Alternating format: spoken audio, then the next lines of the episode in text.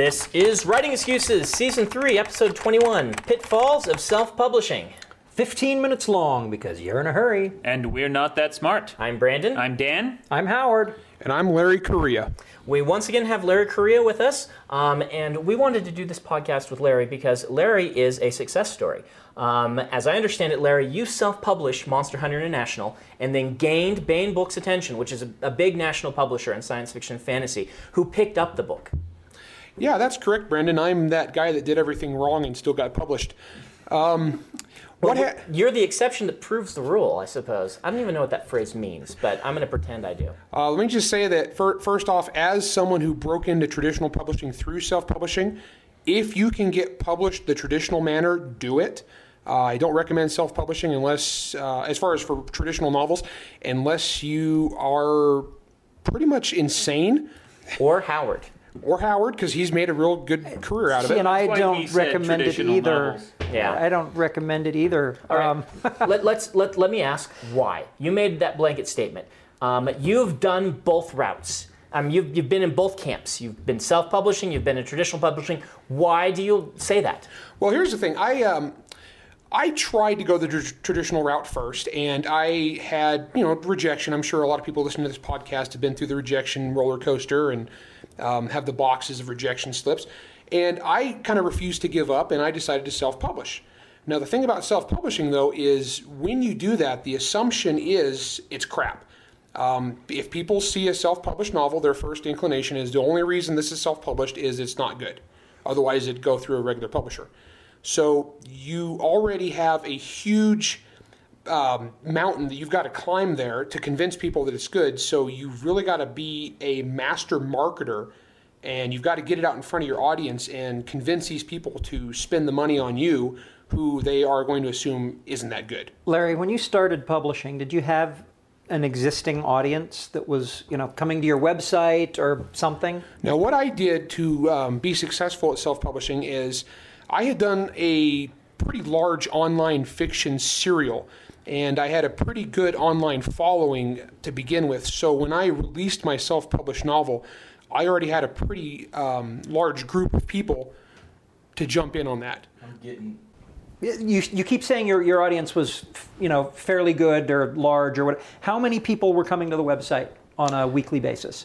I uh, used a web forum. It's actually a gun nut forum, but we'll get into that in another podcast. But I used an online forum called thehighroad.org, and I posted an online fiction serial there in conjunction with another fella.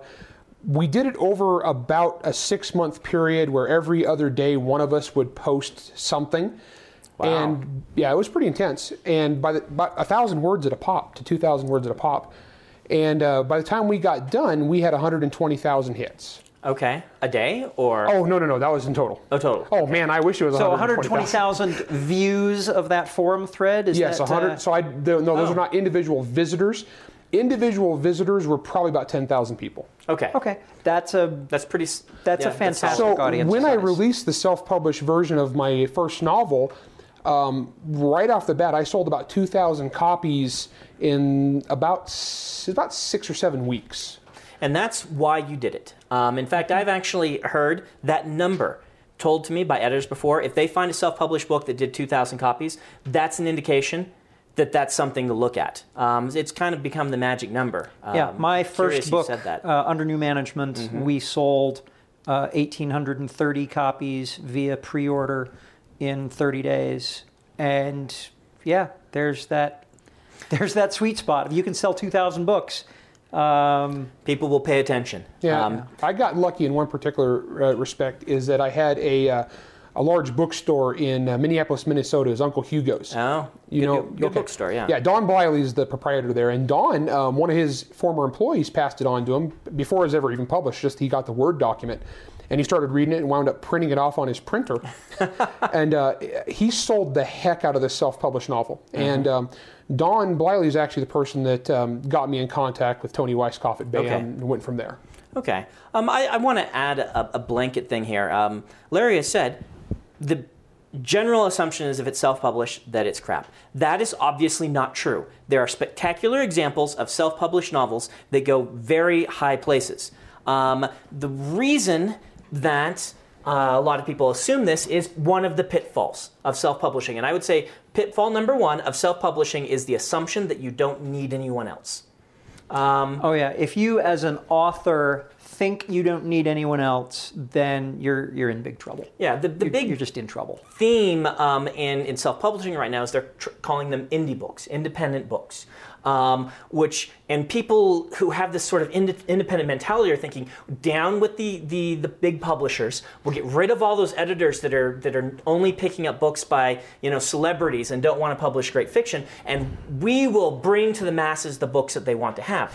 The problem there is what a publishing house does is very important to your book. And if you're going to self publish, the pitfall is assuming that you don't need any of that stuff, meaning art direction, meaning copy editing, meaning editing, meaning proofreading, and a lot of these things. And because people don't do this, it brings a lot of these problems. What's so special about Hero Bread's soft, fluffy, and delicious breads, buns, and tortillas? These ultra low net carb baked goods contain zero sugar, fewer calories, and more protein than the leading brands, and are high in fiber to support gut health. Shop now at hero.co. This episode of Writing Excuses is brought to you by Scenting the Dark, a collection of short stories by Mary Robinette Kowal. You may remember uh, Mary Robinette's puppetry podcast with us. She is brilliant and wonderful, and we love her. And if you thought she was awesome on the podcast, wait till you read her stuff. Scenting the Dark, available November 30th. All right. So, pitfall number two, in my opinion, is uh, that you have to beware of disreputable people. Uh, yeah, there's um, what, what- Howard. I mean, he seems he seems pretty nice. Um, well, there's uh, there's actually a lot of um, vanity presses out there where they're basically looking to con money out of gullible wannabe authors. Um, and they will take your money and they're going to make you a major bestseller. They're going to make you a superstar, and they just take your money. Yeah, let me let, let me approach this from a different angle. Uh, we assume that self-published novels are crap because they haven't passed through the traditional gatekeepers. Right. Correct. And we, we talk about that in the comics world all the time, as the syndicates are the gatekeepers. the syndicates. The- yeah, and we, we look at them as the gatekeepers to the audience, and the audience looks at them as uh, Quality control. Yeah, as quality control. Right. Um, what uh, what these vanity presses do is they say, you know what? It's not really about quality or anything anything like that. It's really about whether or not you have enough money to get past the gatekeeper. And we will serve as as as the gatekeepers. We will get you in front of this audience and all you need to do is pay us the printing costs plus X thousand dollars for this, and uh, yeah, See- those people are dishonest. Yep. Yeah, I'm I'm really for the pitfall here. I'm worried about the dishonest people. There are plenty of of, of publishers that are vanity presses or PODs that are not disreputable. That will take your money to print your book, but that's what their job is, and they'll be upfront with Those it. are not publishers; Yeah. those are printers. printers. Well, Lulu is a good example. They sometimes walk the line and try to pretend that they're a publisher, but if you they're pretty upfront with all the stuff they do. It's a good place to go. There are other ones. Who did you use? I used Infinity, which Okay. is similar to Lulu in that they they they will kind of portray themselves as like, oh yeah, this is you know you Yeah. can be really successful doing this, and yes, you can be really successful, but you need to be not just an author, but you also need to be a businessman, Okay. an entrepreneur. We'll talk about that. That's pitfall number three. But I want to go back to number two and just tell you beware. There are a lot of disreputable agents. What's the site of- called? Is it Author Beware Writer, or Writer Beware? Writer Beware. Read Writer Beware. Um, go to Predators and Editors. Um, hang out on the forums at Absolute Write. You can find a lot of these places that'll tell you about it. But there are a lot of people who want your money and who don't really want to give you the service that they should. If you're going to actually pony up the money, you should be getting good service. Um, okay, pitfall number three being a business person. You've got to be a business person. You have to be a marketer. You have to know how to reach your audience. You have to be an accountant, um, which is easy for me, being an accountant. Um, if you if you come into it and you think, well, I'm just going to spend the money and I'll have this book out there and people will just come and magically buy it, you are smoking crack. You need to um, know how you're going to reach the people, and you really need to have a business plan if you want to have success as a self-published author.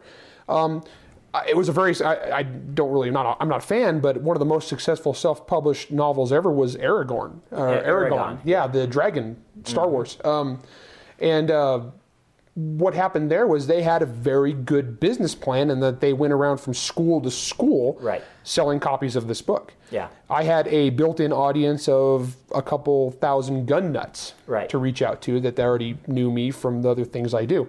Um, so, and on the accounting end of things, there's two ways you can go about this: print on demand, or you can print a bunch up front and then sell them. Now, print on demand, the downside is that the books are going to be a lot more expensive per copy, which makes them more difficult to sell Profit margin is lower. profit margin's much much slimmer. Um, however, you don't have the upfront costs of having to cop, cough up several thousand bucks to Which- print which a bunch did of you books. do?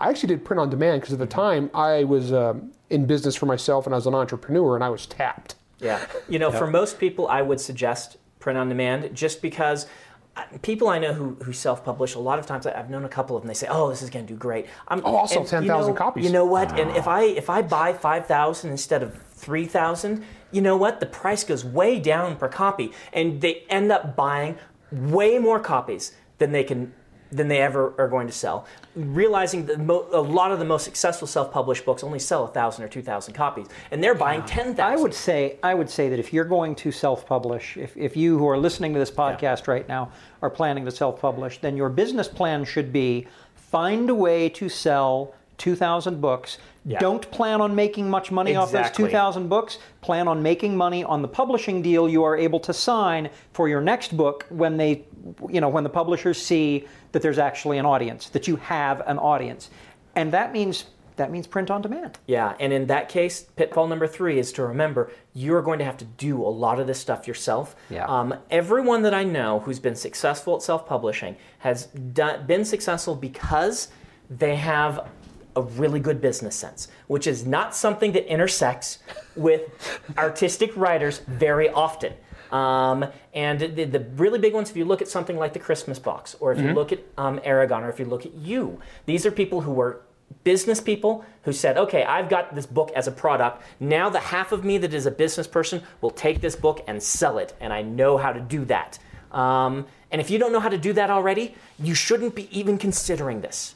Really. Yeah. Don't consider self-publishing unless you are unless you already have a business plan. Yeah, you're going to be just basically wasting your time and your money. if you are a creative type who thinks i really don't want to have to interact with all of those businessy types because i hate them and i don't think i need them um, you know what just just write books just keep writing Yeah. just keep writing and have fun writing and and maybe someday you'll wake up and and decide to hand your stuff to one of those Yeah. business people please don't spend money I mean, in 99% of the cases, I would advise my listeners to not self publish. But I wanted to bring Larry in because you actually did it. You're the person that proves, you know what, Brandon?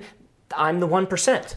Um, and getting published is like a long shot anyway. And so there are many different roads. Well, and he's the perfect success story because he self-published and then went on to traditional publishing, and so you, you could see where you know you cl- you you cleared those initial pitfalls, but then you, you moved on to a model where those pitfalls aren't present, and you can spend more time focusing on the writing. Yeah, I, I only know of one successful author who is entirely self published traditional novels. His name is Matt Bracken. Um, but he only writes for a very specific audience that he knows very well. But he sells about, um, if I recall correctly, I, I don't know the actual numbers, but he sells a pretty large sum of self-published novels every year. But he knows his audience, and he is a very he's a very successful writer in that audience, and he's a rarity. Now, me personally, I was so glad to break into traditional publishing and get signed up with Baen, so I can get out of that and concentrate on actually writing books. Yeah. which is much much nicer. And I've sold two more books uh, since then, which has been very very nice. And you didn't have to self-publish those. Yeah. Oh yes, it was very nice not to self-publish those. All right. Any last words for him, Howard, on your end? Um, because you're a successful self publisher. I'm a successful self-publisher who remains self-published, Yes. and I remain self-published because I have yet to be offered a publishing deal that continues to pay the bills. Well, and I think you're in a medium where a non-traditional publisher, in many ways, is, is overtaking or at least coming up and tying with. We've talked about how traditional important it is to have an audience, and what I've found is that I have an audience. You know, I have a, a large loyal Mm-hmm. following, and the only reason for me to go with a publisher is if that publisher is not looking at my audience Right. covetously and saying, I want a piece of that audience. I want the publisher to be looking at my content and saying, you know, I have an existing, this, you know, the publisher Right. already has an existing audience of, you know, millions of people and wants to put my content in front of them. That's the deal I'm willing to sign. But a deal where somebody makes it easier for me to submit stuff to my own audience, that's a sucker deal and I'm not going to take it. Well, one of the things for Howard is he's kind of a pioneer on a on a on a, ver, a, a relatively new medium. Yeah. Um, and one of the one of the keys for you is you can sell, and your people are primarily on the internet, ready to go. For a traditional novelist, we got to get into stores. Yep. Yeah, we got to we got to get into Barnes and Noble, and we got to get into Borders. If we- People still don't read fiction consistently online. We've had lots of trouble with very good publishers trying to get this to work, and it just isn't working. But we need to wrap this up. Yep. Um, I've got a writing, uh, a writing prompt for everyone. S- story about someone who self publishes a book, which for one reason or another becomes a threat that will end the world. Um, so someone self publishes oh, the so you've read you, Necronomicon. you read my book. Um, thank you to Larry. The book is Monster Hunter International. Um, and this has been Writing Excuses. You're out of excuses. Now go write. If you aren't familiar with Locus Magazine, they're a long standing and respected website, magazine archive, and resource for science fiction, fantasy, and horror. Basically, they're the industry magazine for our genre. They also run the annual Locus Awards, a top tier award that recognizes new, diverse, and excellent voices in speculative fiction. They tell the storyteller's stories through author interviews, book reviews, curated reading lists, international industry news, obituaries, and more. Locus has meant a lot to me, both personally and professionally. In my career, I've been interviewed by them, and I've also turned to them as a source of understanding who is involved in the industry. Locus is holding their annual fundraising drive to keep their doors open, lights on, and future bright. I'll be contributing to their crowdfunding campaign by donating a cutscene, some original art, and a couple of other things like do you want to do a one on one chat with me? So join me in supporting Locus.